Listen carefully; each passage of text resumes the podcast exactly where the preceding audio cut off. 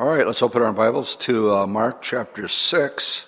Joshua almost finished up chapter 6. I'm going to pick it up in verse 53. We've just, um, the first part of this is the feeding of the 5,000. We'll do a comparative of the two times that the Lord fed the multitudes. Last week, or the week before, we had the feeding of the 5,000. Tonight, we'll have the feeding of the 4,000.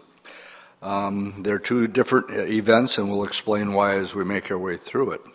As I was studying for this today, I was, I was um, taken, because I know the, the area very well, over there, and just the distances that the Lord actually traveled between these areas. I went online and actually found a pretty good map that gave you the miles from the many different cities, and it was a, a very good graph that uh, in one case, I wanted to know how far it was from Caesarea Philippi to uh, the Sea of Galilee. And um, it comes up, Caesarea Philippi, uh, they call it Banias today, is roughly 40 miles away. Um, let's look at chapter 6, verse 53. And again, always on the move. For three years it was nonstop. It says, Now when they had crossed over, they came to the land of Gennesaret, anchored there.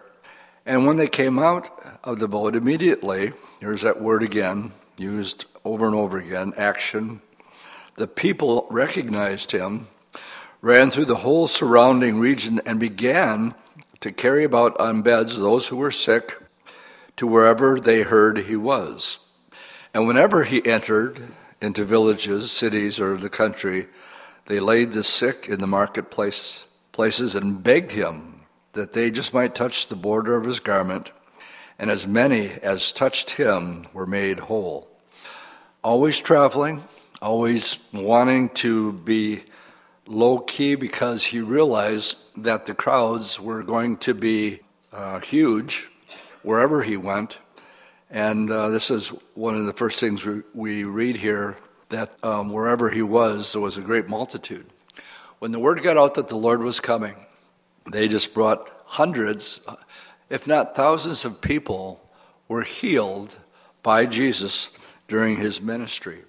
And we're, go- we're going all the way from the Tyre and Sidon, which would be on the Mediterranean Sea. We'll talk about the 10 cities of the Decapolis tonight. We're going to be going up to Caesarea and then Bethsaida, Capernaum, and there's just a lot of movement.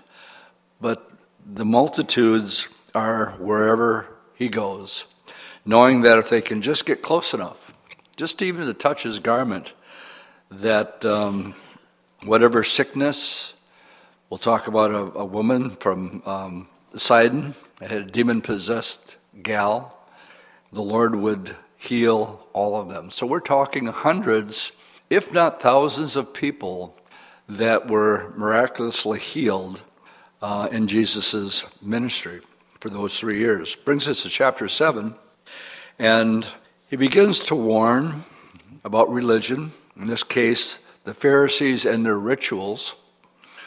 And we read, let's just read the first eight verses here. Then the Pharisees and some of the scribes came together to him, having come from Jerusalem. So now, that's quite a ways south from where he's going to be in the north. And when they saw some of his disciples eat bread with defiled, that is, with unwashed hands, they found fault. For the Pharisees and all the Jews do not eat unless they wash their hands, notice in a special way, holding to the traditions of the elders. And when they had come from the marketplace, they do not eat unless they wash. And there are many other things which they have received and hold, like the washing of cups, pitchers, copper vessels, and and couches. And the Pharisees and scribes asked him, Why do your disciples not walk according to the tradition of the elders, but eat according to the traditions with unwashed hands? And the Lord said to them, Well did Isaiah prophesy of you hypocrites, as it is written, These people honor me with their lips, but their heart is far from me. I love the song we just sang, Oh, let the love of God enfold you, and a spirit like a dove come upon you. That was Chuck's theme song for his radio program for many, many, many years. And a lot of people don't take the time just to sit and be still and let the Spirit of God just come upon them and um, relish it and cherish it and realizing it's a relationship he's more interested in than you having a whole lot of head knowledge, making it even worse traditions of men replacing the Word of God. And this was foretold by Isaiah uh, Their heart is far from me, and in vain they worship me, teaching as doctrines the commandments of men. Big word there is doctrine. Doctrine is everything. Doctrine is what we have established in Scripture, the gospel, the things that the Lord um, lays out as far as conditions for salvation, how a person is saved or born again. But now they're being replaced, and we'll just read one more verse for laying aside the commandments, the commandment of God, you hold to the tradition of men. And then they say specifically here the washing of pitchers and cups and many other such things that you do. Well, and I read that, it reminded me whenever we go to the Wailing Wall in uh, Jerusalem, uh, before you can go to the Wailing Wall, I'm going to show you a picture of the Orthodox. This is um, a washing station. This is um, the courtyard for the Wailing Wall. And what they're doing, if you notice, um, I picked this picture because if you see the, the, the one um, Jewish man with his hands like this. They're like this because his hands are still wet. And he's not going to wipe them on anything. That's why it says here that they have traditions. They wash in a special way, holding the traditions of the elders. So the marketplace, well, the Jewish quarters would have been straight to the right. Uh, from this direction, if you would go to the old city, you would be in the Arab quarter. And more, it's where you do your buying and selling. And um, but if you're going to go to pray at the Wailing Wall, or there's a special chamber that is designated with many prayer books, you had to wash your hands before you go in. But this was a custom. And uh, this is exactly what Jesus is talking uh, about when there's nothing about this. This is one of their man made traditions. A lot is talked about. We're going through Leviticus, the men's prayer about um, the commandments that the Lord makes up about being clean, but we don't have specifically this where you'll notice there's chains that are um, connected to pitchers. So they'll turn the water on, fill up the pitcher, and let it down, and then they just let their hands hand dry, and then and only then uh, do you go in. If you're a Gentile like myself, we don't do that. But in honor they require that you put on the skull cap before you go in, and they're just made out of uh, cardboard or paper, and um, they're hard to keep on. Actually, if there's any wind at all, they're gone. and then the Wailing Wall would be to to the left, very very close, within hundred feet at at the most, and um, it's when you go down farther, you, you find some of the Herodian stone, uh, the stone that is at the Wailing Wall right now. Um, only a portion of it.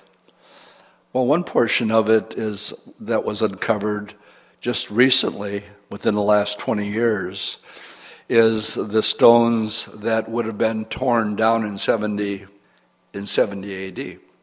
And the, the very cornerstone, as a matter of fact, uh, because it has special markings on it, that, that this would have been the cornerstone of the very, very top stone of uh, the temple wall when they pushed those over. Well, for for since 70 AD, and the city being rebuilt so many times, different layers of dirt would accumulate over the years, and slowly, every year from 79, every year I'd go back to a little bit more excavating, a little bit more archaeological work, where they're now down to street level in this particular area where you could actually walk on the same stones that the Lord would have walked on 2,000 years ago. And the farther south you go, you go into the city of David, and you can go all the way down where they've, in the last mm, 15 years, they've uh, discovered the Pool of Siloam. Now, the Bible talks about all these things, but now we're fighting them. And um, again, uh, the Bible always will prove itself um, correct. And um, the more they dig, the more they're actually the more they're discovering. So I made it to verse 8. I thought I'd show you a picture of what the Lord was talking about here with their traditions. and he said to them, All too well, verse 9, all too well you reject the commandments of God that you might keep your tradition. And as Moses said, you're to honor your father and your mother, and he who curses father or mother, let him be put to death. Now, just let that sink in for a second. Um, one of the commandments is to honor your father and your mother. And um, if they were disrespected, the death penalty was in play. That's how much the, the Lord thought about uh, um, respect. Then, verse 11, but you say, if a man says to his father or mother, uh, whatever profit you might have received from me is korban, that is dedicated to the temple, and you are no longer let him do anything for his father or his mother, making the word of God of no effect through your traditions which you have handed down, and many such things you do. Now, let me just um, ex- explain this uh, a little bit here. Um, now he's giving them an example of what they were doing. When he talks about Moses and the law, they were to honor their father and their mother, but their tradition now permitted them to escape the responsibility to their parents. So if a man did not want to help his father or mother when they became old and needy, what he would do is he would dedicate his possessions to the priest in the temple and it was called Korban, which means a gift. At a man's death, his estate went to the temple, and he was relieved of the responsibility of his parents. Now, the scriptures are clear. You honor your father and your mother, and you take care of them. But what they had come up with is this thing called Korban, which is a man made tradition. And it got them off the hook if they didn't want to care for their parents when they got elderly, and and uh, um, the Lord is, is bringing this up here. And the bottom line, when you do that, then you've just taken the authority away from Scriptures. Verse thirteen. Um, making the word of God of no effect through your traditions which you have handed down. Now, we have our own traditions today. Um, I believe the scriptures are clear um, when it comes to um, raising up disciples. The disciples were with um, Jesus for three years, and it was their training period. They were being discipled. Paul was, after he was saved, a lot of people don't realize it, but he was taught by the Lord three years in the desert. But he didn't go into ministry after that. Saul of Tarsus went back to Tarsus. And it was 14 years before he actually started his ministry. And so we, we don't think, we think Paul was out and he was evangelizing right away. That was not the case. He was waiting um, on the Lord. And so the traditions that I see today of men,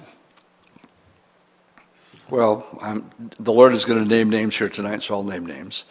Uh, I think one of the biggest traditions that has come into raising up leaders in the church today, the examples, I just gave a copy of Paul Smith's book away today that traces a guy named Peter Drucker and where we started to get off track away from the Word of God with a guy named C. Peter Wagner and Peter Drucker, both from um, Fuller Theological Seminary in Southern California.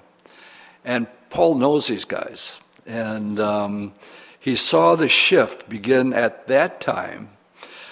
Uh, Peter Drucker, if you don't know, is not a Christian. Um, he is what they call a guru to the CEOs of our country. We're talking about people of major corporations. And um, he's their instructor. Both Rick Warren and Bill Hybels, if you ask them who their mentor was, they won't tell you the Word of God or the Holy Spirit or a godly pastor that they sat under. They'll say Peter Drucker.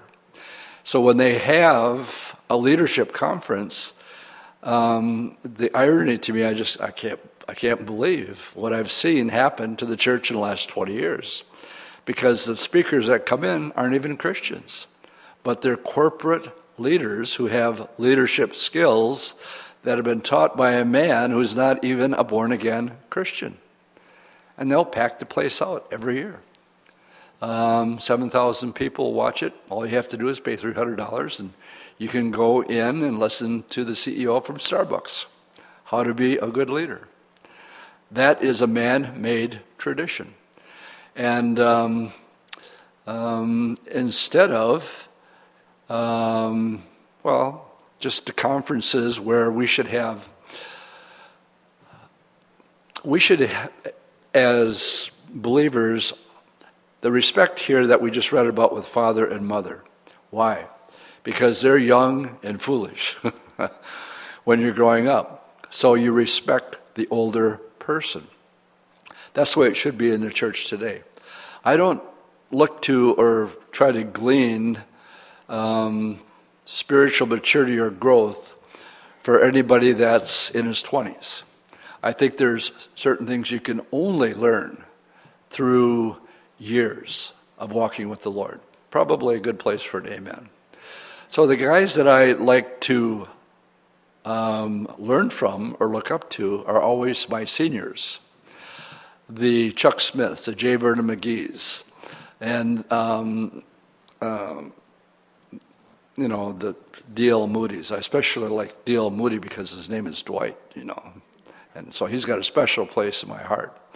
Or Dwight Pentecost. There's another good one. my point is simple. Um, many years under their belt, and with that comes much wisdom. So the reason for honoring father and mother are simply because they're there to train you and you had to have the respect to listen to your parents because they have the years and wisdom of, of advice. So let's leave that there. I did want to explain the Corban, what that was all about. It's just getting you off the hook from taking care of mom and dad when, they, when they're old. All you had to do was sign off your property. When you died, it went to the temple, and you didn't have to worry about it. Pick it up in verse 14 And when he had called all the multitude to him, he said to them, Hear me, everyone, and understand. There is nothing that enters a man from outside which can defile him, but the things which come out of him, those are the things um, that will defile him, but the things which come out of him, those are not the things that defile a man. Now, if anyone has an ear to hear, let him hear. Better check and see if you got your ears on. And when he had entered a house away from the crowd, his disciples asked him concerning the parable. And he said to them, Are you thus without understanding also? Now, these, guys, these disciples, they really blow my mind because the Lord is going to every village, and wherever he goes, they already got the people laying in the street waiting for him just to pass by. They had to see this stuff. They had to watch wherever the Lord went. Hundreds of people were getting healed. And now he's talking to them about it's not what you eat that defiles you. And he goes on in verse 18, he said to them, Are you thus without understanding also? Do you not perceive that whatever enters a man from outside cannot defile him? Because it doesn't enter his heart but his stomach, and then it's eliminated and thus purifying all foods. And he said, What comes out of a man that defiles a man are from within, out of the heart of men. So the whole idea of um, eating something, um, Peter, even under the law, they were forbidden to eat certain foods, but that was changed when um, Peter saw the the, the blanket come down out of heaven with all these. Uh, Peter was hungry, it was lunchtime. And he has this vision, and here's all this unkosher food coming down. And the Lord says to Peter, Rise, Peter, kill and eat. Peter says, Peter being Peter, Not so, Lord. I have never eaten anything that is unclean. And then the Lord says, What I've cleansed, don't you dare call it unclean. And this thing was repeated three times. Peter has a thick head, so it had to happen three times. And it was all in preparation for taking the gospel for the first Gentile who's going to get saved, whose name is Cornelius. Gentiles are dogs, they're unclean. And we'll, we'll see that tonight. The Lord purposely points out to this woman, who's not a Jewish person, that he can't deal with her because she's not Jewish. But she won't let him go, but I'm getting ahead of myself, so that's going to be coming up in just a bit. So, uh, verse 21 talks about what really defiles a man comes out of the heart of men evil thoughts, adulteries, fornications, murder, thefts, covetousness, wickedness, deceit, licentiousness, an evil eye, blasphemy. The worst of all of these is pride. The Lord hates that above them all. Foolishness. Now, all these things come from within and defile a man. And, um, you know, it's, it's the old adage um, um, you become like the friends and the people that you hang out with. And um, so the, the Lord is, they're asking the, the question about um, defilement, and the disciples are pulling the Lord aside and said, What in the world are you talking about? And the Lord says, It doesn't matter what you eat, pray for it and bless it. That doesn't defile you because it goes in and it comes out. But if you allow, well, the things that, that um, you know, you have to be very, very selective, even in being able to watch TV these days. And um, that there's things on there that are, uh, uh, there's photographic material just turning your channels. And you can uh, dwell on it, let it enter into your mind and, and think on it, and it'll defile you. It'll cause you to be implant, implanted into your into your brain. And um, these are the things that eventually the Lord says, this is what defiles a man, because it enters into the heart, into your soul. So that we have a change now when we get to verse uh, 23. I told you about this Phoenician woman. Um, so from 24 to 30, and we'll look at a different view from it here, Matthew's account also. Now, from there, he arose and he went to the region of Tyre and Sidon. Now, this would be on the Mediterranean, which is a good walk. And he entered a house and wanted no one to know it, but he could not be hidden. Again, the crowds followed him wherever he went. For a woman whose young daughter had an unclean spirit heard about him, and she came and fell at his feet. The woman was a Greek, a Phoenician by birth, and she kept asking him to cast the demon out of her daughter. Now, notice what the Lord says to her Let the children be filled first, for it is not good to take the children's bread and throw it to the little dogs. And she's understanding that he's a Jew, and she's speaking to her, a Gentile. And the Lord was told to go to the lost sheep of the children of Israel. And she answered and said to him, Well, yes, Lord, but even the little dogs under the table eat from the children's crumbs. And the Lord was impressed with that. She wasn't going to let it go, she's going to press the point. Um, the first thing I noticed about this is she knew about Jesus, but she's staying with her daughter. This is a young girl we're going to find out in Matthew. Then he said to her, For this saying, go your way, the demon has gone out of the young daughter. She was a young child. And when she had come to her house, she found the demon gone out and her daughter lying on the bed. Again, we haven't hit too many chapters without seeing demon involvement and demon possessed people. Let's go to um, Matthew chapter 15, picking it up in verse 21, the same account, but with a little bit more detail. And I have a hunch here, and I'm going to tell you it's only my hunch, but let's read it first and see some, some of the things that Matthew adds that Mark doesn't. 21 to 28. Then Jesus went out from there and departed to the region of Tyre and Sidon. And behold, a woman of Canaan came from that region and cried out to him, saying, Have mercy on me, O Lord, son of David. My daughter is severely demon possessed. But he answered her not a word. And his disciples came and urged him, saying, Send her away, for she cries out after us. But he answered and said, I was not sent except to the lost sheep of the house of Israel. But then she came, and now we find out she worships him, and she just says, Lord, please help me. But he answered and said, It's not good to take the little children's bread and throw it to the little dogs. She said, True, Lord.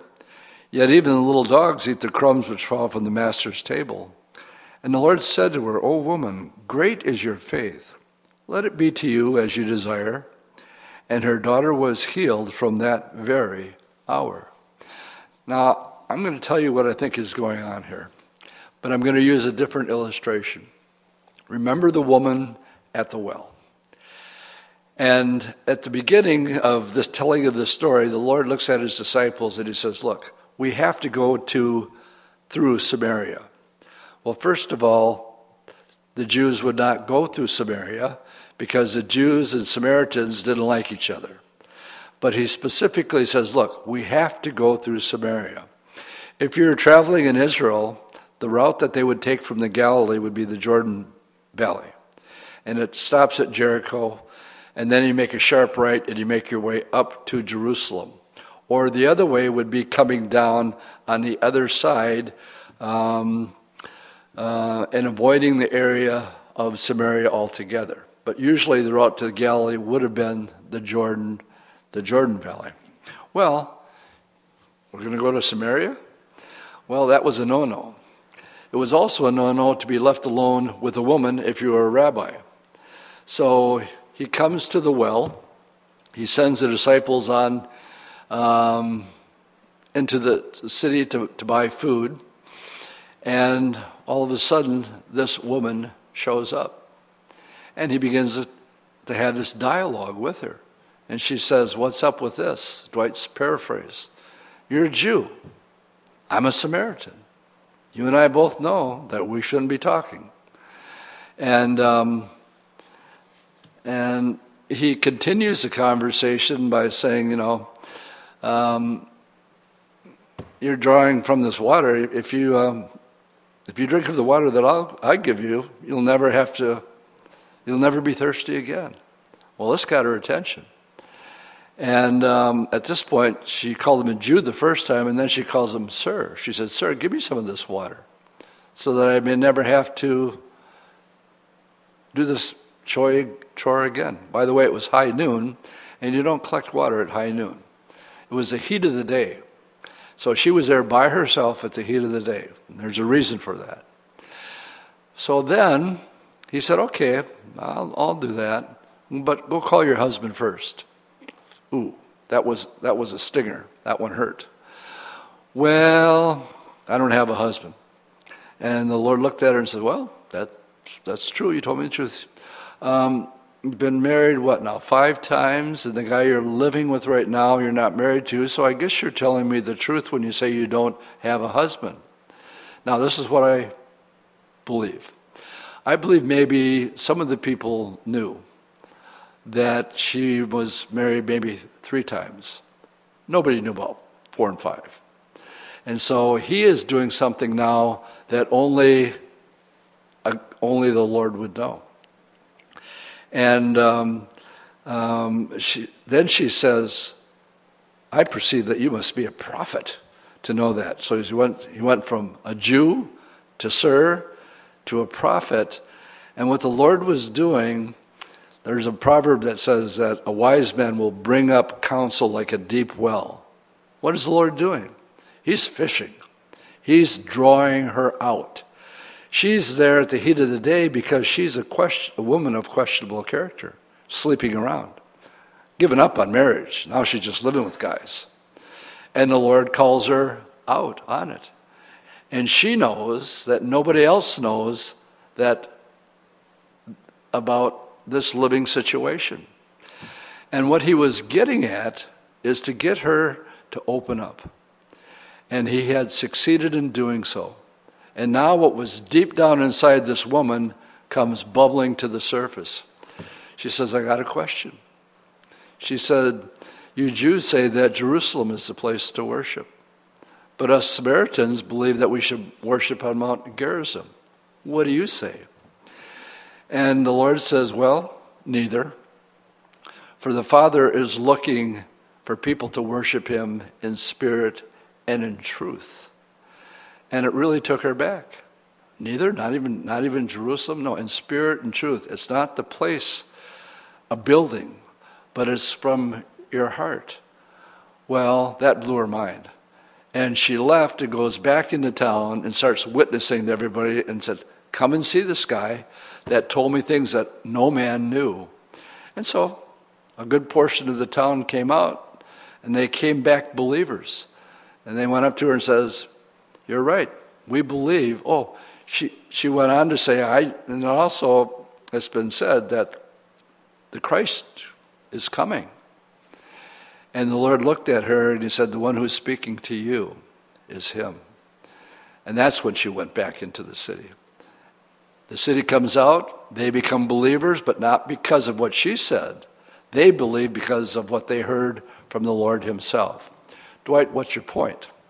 Well, when we look at the story here with the woman at the well, and now we have this woman from Tyre and Sidon. I have a hunch the reason that the Lord went to Tyre and Sidon was here's a mother that wouldn't leave her daughter's side, who was just a young child, who was severely demon possessed. And just as the Lord knew before he went to Samaria that he was going to have this divine appointment with this woman at the well, he knew that ahead of time.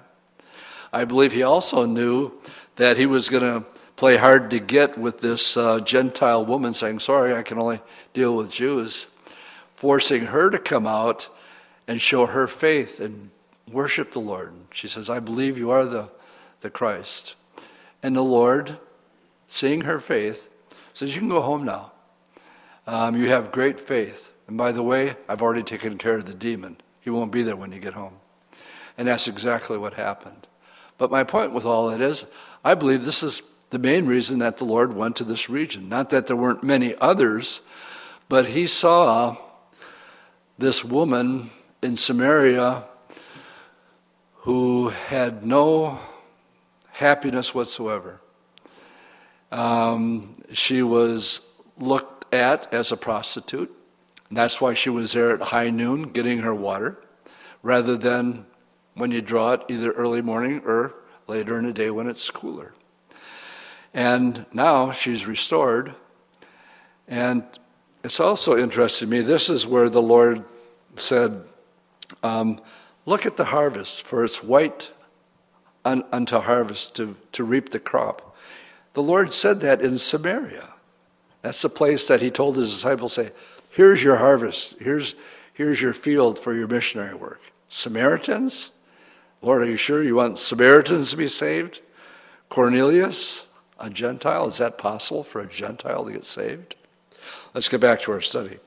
So let's go back. That was that was uh, Matthew's account of the woman. Uh, let's go back to uh, Mark chapter 7. And um, here's this Greek woman, not a, not a Jew. And the Lord, I believe, went there.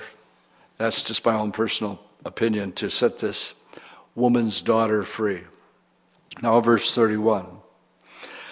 And again, departing from the region of Tyre and Sidon, came through the midst of the region to Decapolis, to the Sea of Galilee. Now, again, this is quite a hike. To go from Tyre and Sidon, uh, the Decapolis is, it actually means 10 cities.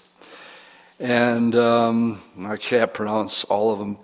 Uh, Hippos, Pella, Damascus, Gerasa, Gadara, Rafana, Dana, Dion, uh, Philadelphia, not the same one that's in uh, Turkey, uh. And there's 10 of them. And they're the word Decapolis actually means 10 cities, but I've been in this region and seen the ruins of some of them, but you're going from the Mediterranean Sea past the Sea of Galilee, because this is on the east side of, um, of the, the Sea of Galilee, where, the, where they go up to the area of the, of the Decapolis, where these 10 cities are.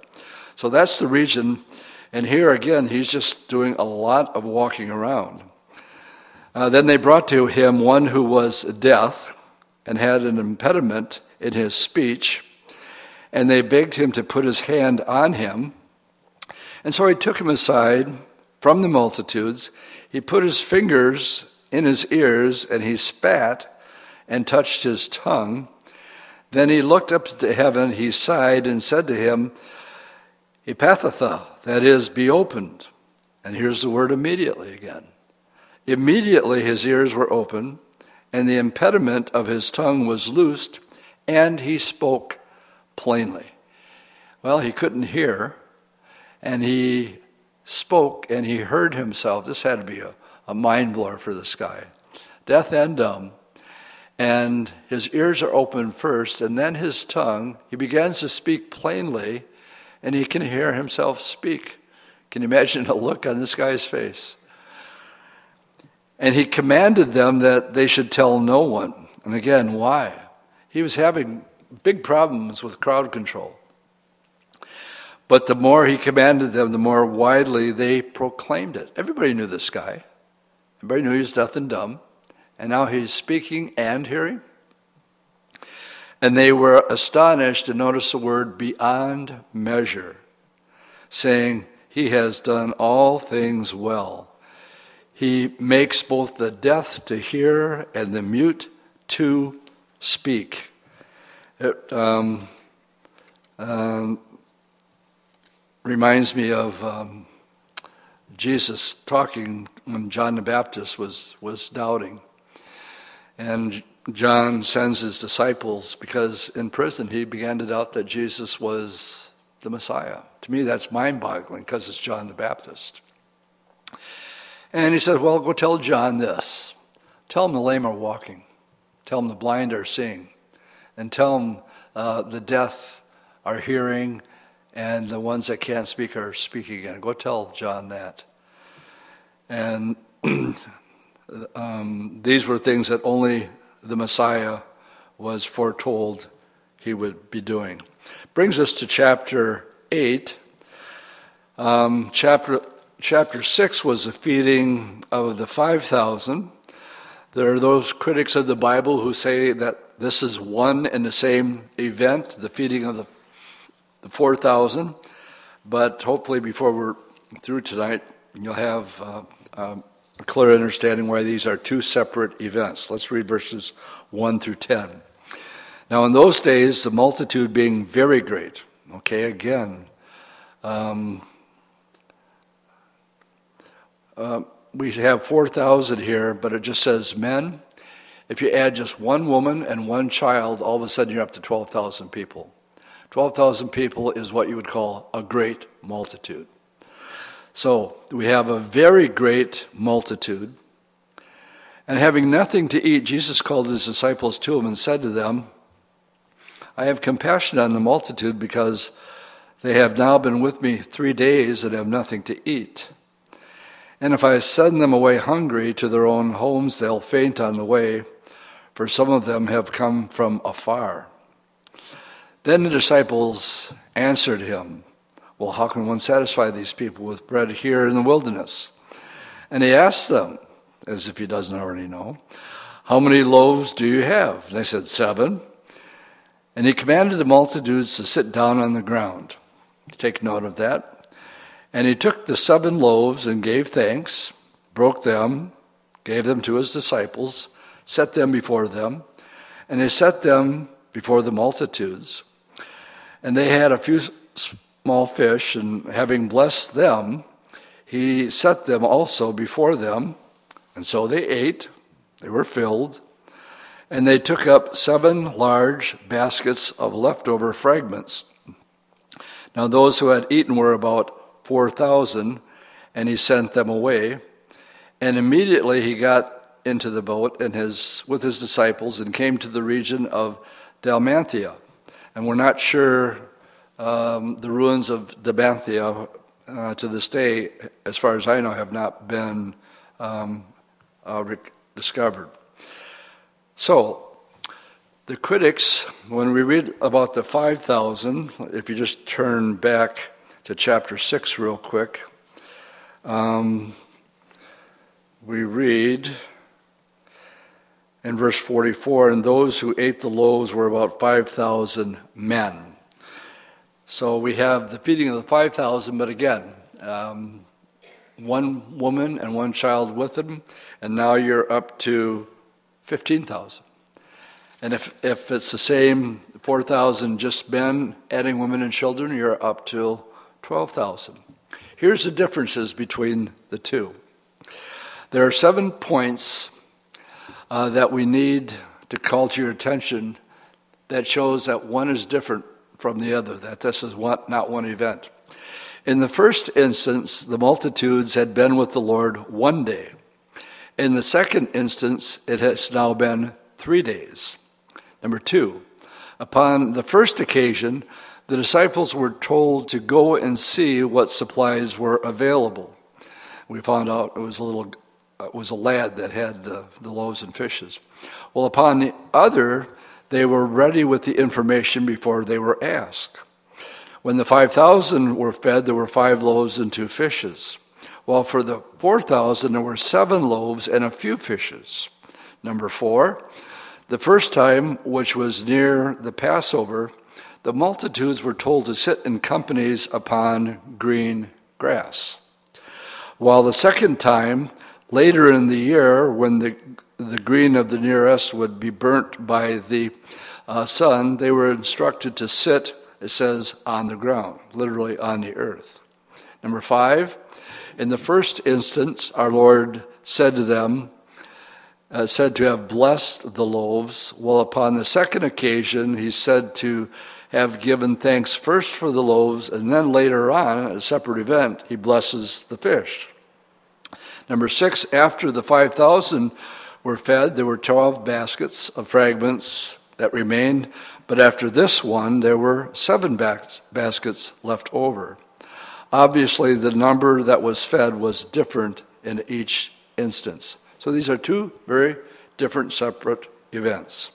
Now, um, picking up in verse 11, the Pharisees came out and began to dispute with him, seeking for him a sign from heaven, testing him. But he sighed deeply in his spirit and said, Why does this generation seek a sign? Assuredly, I say to you, no sign shall be given to this generation. And he left them and gathered into the boat again and departed to the other side. All this area is taking place and then uh, when we go to Arbel, I've said this several times from the pulpit. Um, I like to take my hands and standing on Arbel and uh, look towards where Capernaum is, and from where um, where Mary Magdalene would have been would be right about here. And then you have this whole area of the northern part of Capernaum, Bethsaida, Chorazin, the land of the Gadarenes. 65% of the Lord's ministry was done in that area. 65%. Uh, the northern part of the Sea of Galilee. Of course, home base was Capernaum uh, itself. So, um, uh, he, if there's one thing the Lord couldn't handle was a hypocrite, and he saw in the scribes and the Pharisees complete hypocrisy in their religion And um, I tell people that I hate religion. what do you mean? You're a pastor. How can you hate religion? Oh, religion is what keeps people from coming to know Jesus. And uh, most people today, there's a lot of people that go to church, and um, they're a good person because they go to church. And the Lord says the, the uh, tax collectors and the harlots are going to enter into the kingdom of heaven before the scribes and the Pharisees. And the disciples go, What? How can that be? Well, that's because a tax collector and a prostitute, they know that they're sinners that need to be forgiven. But you have a good person who thinks he's good, and um, he never comes to a place of repentance, realizing that in his heart he's broken every one of God's commandments, including murder by hatred, including adultery by looking at lust at a man or a woman, and guilty. We're all guilty before the Lord all have sinned, no exceptions. Another good place for an amen. But the danger is self righteousness. So, if you want to do extra credit on that one, just read what he calls them in Matthew 23 brood of vipers, hypocrites, and uh, he doesn't spare any harsh words. He says, How in the world do you think you keep people from entering into the kingdom of heaven because of your religion and your tradition? And people never come to a saving relationship with the Lord, realizing I need to be saved and I need to be forgiven. And um, so he, he, he, wouldn't give them the time of day. Hey, would, show us a sign, would you? Remember um, when it was back and forth when the Lord was arrested and then they were shuffling him between Pilate and Herod? And Herod heard about him. Oh, Jesus, I've heard about this guy. He's a miracle worker. And he says, How about a miracle? And the Lord wouldn't even talk to him. He says, That fox, not, I don't I have anything to say to him. So he sent him back to Pilate. Because it wasn't that he was interested in knowing the Lord, he just wanted to see something supernatural. Um, circus entertainment type stuff. Show me a sign. So let's pick it back up. Um, Verse 14 now the disciples had forgotten. Oh, let's read verse 13. It says, uh, No sight will begin. And he left them and getting into the boat again departed to the other side, back and forth across the northern part of the Sea of Galilee. Now the disciples had forgotten to take bread, and they did not have more than one loaf with them in the boat. Then he charged them, saying, I want you guys to look out of the leaven of the Pharisees and leaven of Herod. So here's Herod coming up again. Now, what the Lord is basically saying is these guys are false teachers. They teach traditions, and what it's doing is taking away the authority of the Word of God, what we've already studied honor your father and your mother. Oh, you can get around that. Just give your property to the temple, and you don't have to worry about taking care of mom and dad, and you're off the hook. Man made tradition, what does it do? It takes away the authority of this book right here. And so he says, look out for that.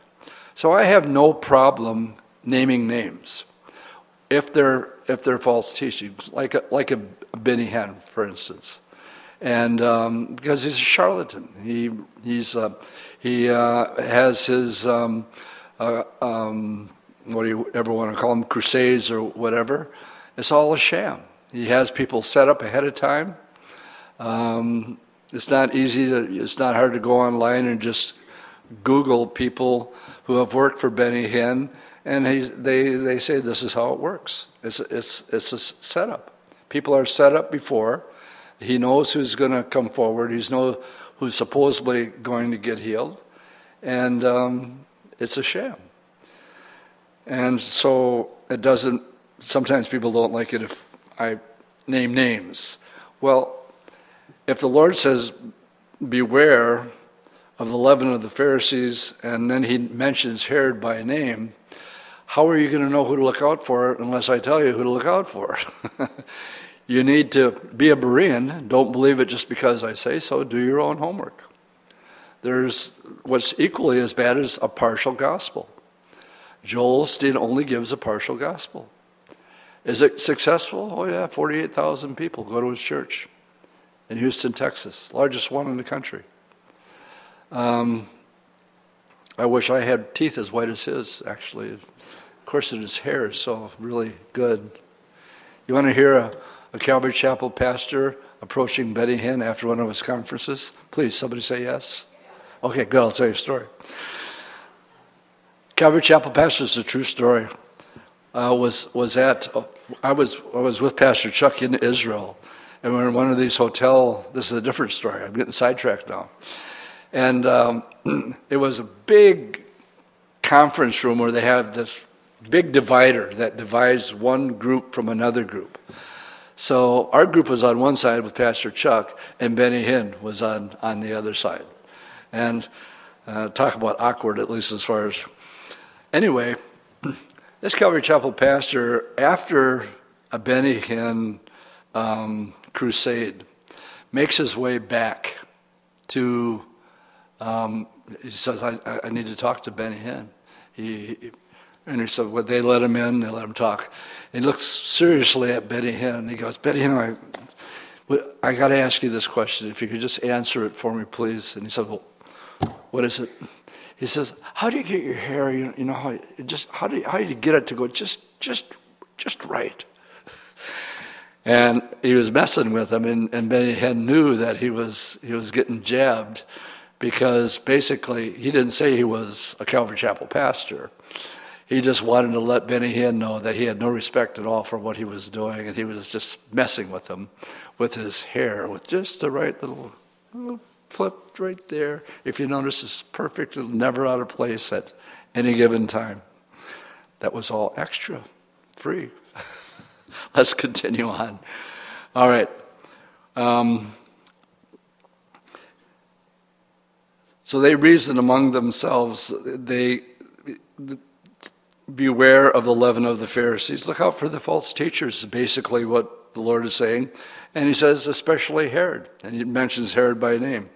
And they reasoned among themselves, saying, Well, it's because we have no bread. And Jesus, being aware of it, said to them, Why do you reason because you have no bread? Do you not yet perceive nor understand? Is your heart still hardened? Now, what's happening here is basically the Lord is saying, Don't you guys get it yet? Don't you realize who you're in the boat with right now? Don't you remember the 5,000? You were hard hearted about that.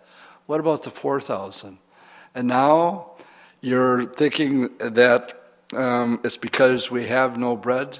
You really think that's going to be a problem? Um, what he's getting at is who he really is. You see, he's the bread of life. He wants them to believe who He is and have no ifs, ands, and buts about it. So the Word of God is the bread of life because the Word of God reveals Jesus. We are to feed on the Bible and to beware of false teaching. The whole counsel of God, you can't teach the whole counsel of God without um, proclaiming truth and exposing error. Both are necessary. Another good place for an amen because you can't go. Th- Most of uh, Paul's epistles are warnings about false doctrine, false teaching creeping into the church, and uh, you can't. You can't get to 100 AD, and you have 96 AD is when the book of Revelation uh, was written by, by John. And already Ephesus, a church that John had pastored and started at one time, already had left their first love. They had not left the, the um, um, doctrine of the Nicolaitans in, they were standing up against that. But by the time you get to Pergamos, the doctrine of the Nic- Nicolaitans was already partly established in the church. Question What is the doctrine of the Nicolaitans? Made up of two Latin words Nico, leadership, laity, over people. Leadership, hierarchy, over people what you have is an order of authority where Jesus clearly taught. I think we just did this a couple weeks ago. You want to be great in the kingdom of heaven? What do you have to do? You got to be servant of all. To give an example of it, he got down and washed the disciples' feet. If you want to get, and Peter wouldn't have anything to do with it. So, what had what false doctrine had crept into the church? Hierarchy. Bishops, cardinals, priests, popes, or in other areas um, of uh, establishment in the church, um, they have certain orders of hierarchy. The Lord says, This thing I hate because it completely goes against who uh, the Lord really was. All right, let's see if we can finish up our chapter here. Don't you guys get it yet? Having eyes, do you not see? And having ears, do you not hear? Do you not remember when I broke the five loaves for the 5,000, how many baskets and fragments were taken up? And they said, 12. And, and when I broke the seven for the 4,000, how many large baskets full of fragments taken up? And they said, Seven. And he said to them, Then how is it you do not understand? Don't you know yet who I am? And that is not an issue having one loaf. Then he came to Bethsaida. Now, Bethsaida would be close to Capernaum and Chorazin. Uh, they brought a blind man to him and begged him to touch him. So he took the blind man by the hand and led him out of the town. And when he had spit in his eyes and put his hands on him, he asked him if he saw anything. And he looked up and he said, Well, I see men like trees walking. And then he put his hands on his eyes again and made him look up, and he was restored and saw everyone clearly. The Lord has healed other blind men. He's done it differently both times. The question is why? The answer is I don't know except you can't put the Lord in a box. Could not he have just looked at the guy? I mean, the woman with the demon possessed daughter, he didn't even go to the house. He just said, Go home. Demon's gone. Don't you think the Lord could have just um, said to the guy, Okay, you're healed? Of course he could have. He can do whatever he wants to. Is anything too hard for God? Answer is no. But um, he does it differently, so just so that you know that uh, you can't put the Lord in a box and he'll do it his way.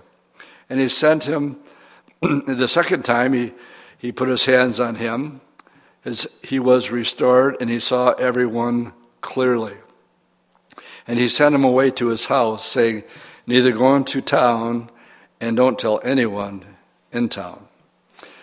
Now, Jesus and his disciples went to the towns of Caesarea Philippi. Now, I actually went online and saw, I wanted to know how long, I know how long it takes from a bus to get from Caesarea Philippi, which is up by the Golan Heights, uh, from where they just were at Bethsaida, which is on the northern tip of the Sea of Galilee.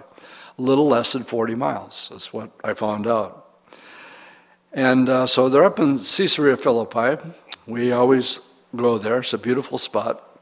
It's the, um, uh, the headwater of the Jordan River comes out of a mountain at Caesarea Philippi. It's a, um, the main branch of the Jordan. That's where it begins. And he said to them, Who do men say that I am? And they answered, John the Baptist. Some think you're Elijah. Some, some of the others, some other prophets. But he said to him, But who do you say that I am? And Peter answered and said to him, Well, you're the Christ. And he charged them that they should tell no one about him. And he began to teach them that the Son of Man must suffer many things and be rejected by the elders and the chief priests and the scribes and be killed, and after three days rise again. Question Is that clear enough? Yeah.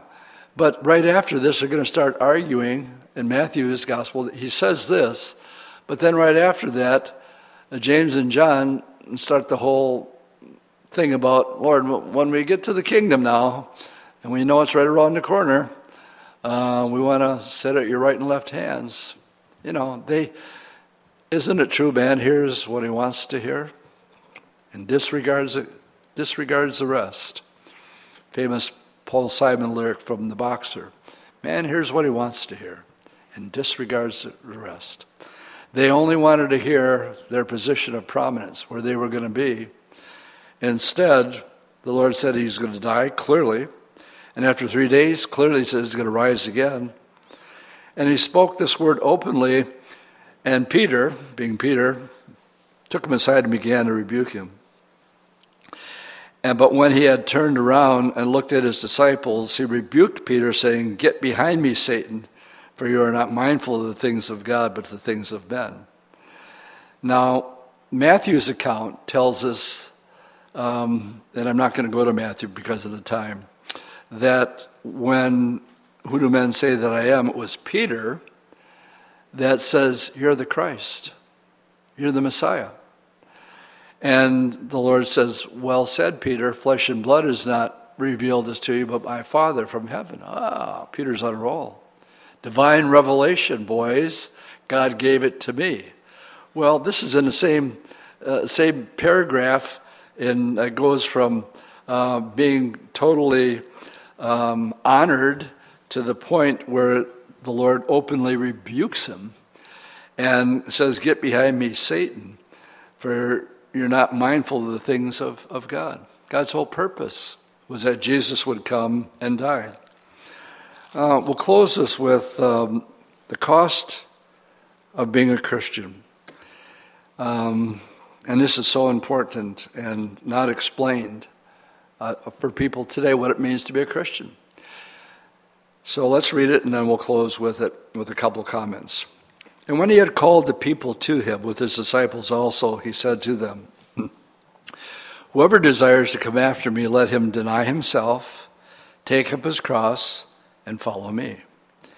And whoever desires to save his life will lose it, and whoever loses his life for my sake and the gospel will save it. For what will it profit a man if he gains the whole world and loses his own soul? Now, this is where we were on Sunday. And the rationale was in Matthew chapter 6 about seeking first the kingdom. And um, again, this makes total, complete sense. Why? Because we went to Ecclesiastes on Sunday, the wisest man who ever lived says, Been there, done it, tried it all.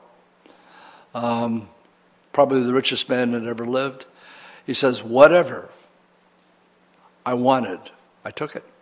Whatever met my eye that I wanted, I tried it. And I can tell you this it's all vanity. It's all like grasping at the wind. You can you think that will make you happy, you think this will fulfill you, and the man who had the resources and the intelligence and all of the above to have whatever he wanted whenever he wanted it. 700 wives, 300 concubines? Are you kidding me? That's what he had. And um, he was told not to multiply wives or horses, and the wisest man who ever lived did both. And yet, um, here the Lord is saying, What does it profit a man if you have all that, but then when you die, you lose your own soul? You have a soul, you have a spirit. It will last forever in one of two places. The danger is making sure that you know, that you know, that you know. Do you know the voice of the Lord? That still small voice. When we were singing um, that song tonight, Oh, let the love of God enfold you. Do you have a head knowledge or a heart knowledge of that? What was Jesus' concern with the, the traditions of the Pharisees? It's all lip service. Where's your heart? He says, I want your heart.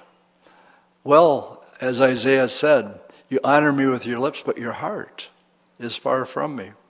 Being a Christian and coming to the Lord means having a one on one love relationship. There's a reason you are called the bride of Christ, and He is the bridegroom.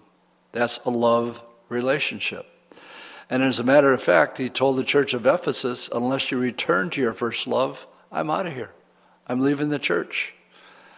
I'm afraid there's too many churches that um, the wheels are turning, the machinery is all in place, and it's up and running. But I really wonder if the Lord is walking amongst his people. Verse 37 Or what will a man give in exchange for his soul? Good question. For whoever is ashamed of me and my words in this adulterous and sinful generation, of him the Son of Man will also be ashamed when he comes in the glory of his Father and his holy angels. We've entered a new season in our country, and I'm not going to go there. except to say everything changes. And we should know what the Word of God has to say about this generation, the generation that sees Israel reborn. He says, that's it. It's all going to wind down from there. Should we be surprised if our country changes and not for the better? Not at all. I expect it. But having said that, I don't want to leave you with that thought. I want to leave you with this thought. Jesus said, I'm the same yesterday, today, and forever. How much stability does that bring to your life? He's never going to change. The book that you hold in your hand, Jesus said, Heaven and earth is going to pass away, not this. This is going to endure forever, and it's never going to change. And there's not a power in this universe that can stop God from fulfilling his purposes and plans. There's only one big question Do you know that you know that you know? That you have a personal relationship with Jesus Christ. And if you're not sure, the Lord says, You'll find me. Condition if. If you seek me with your whole mind. That's what he said. Is that what he said? No, if you seek me with your whole heart, you will find me. Amen? Let's stand and we'll pray. Lord, we thank you for your word tonight.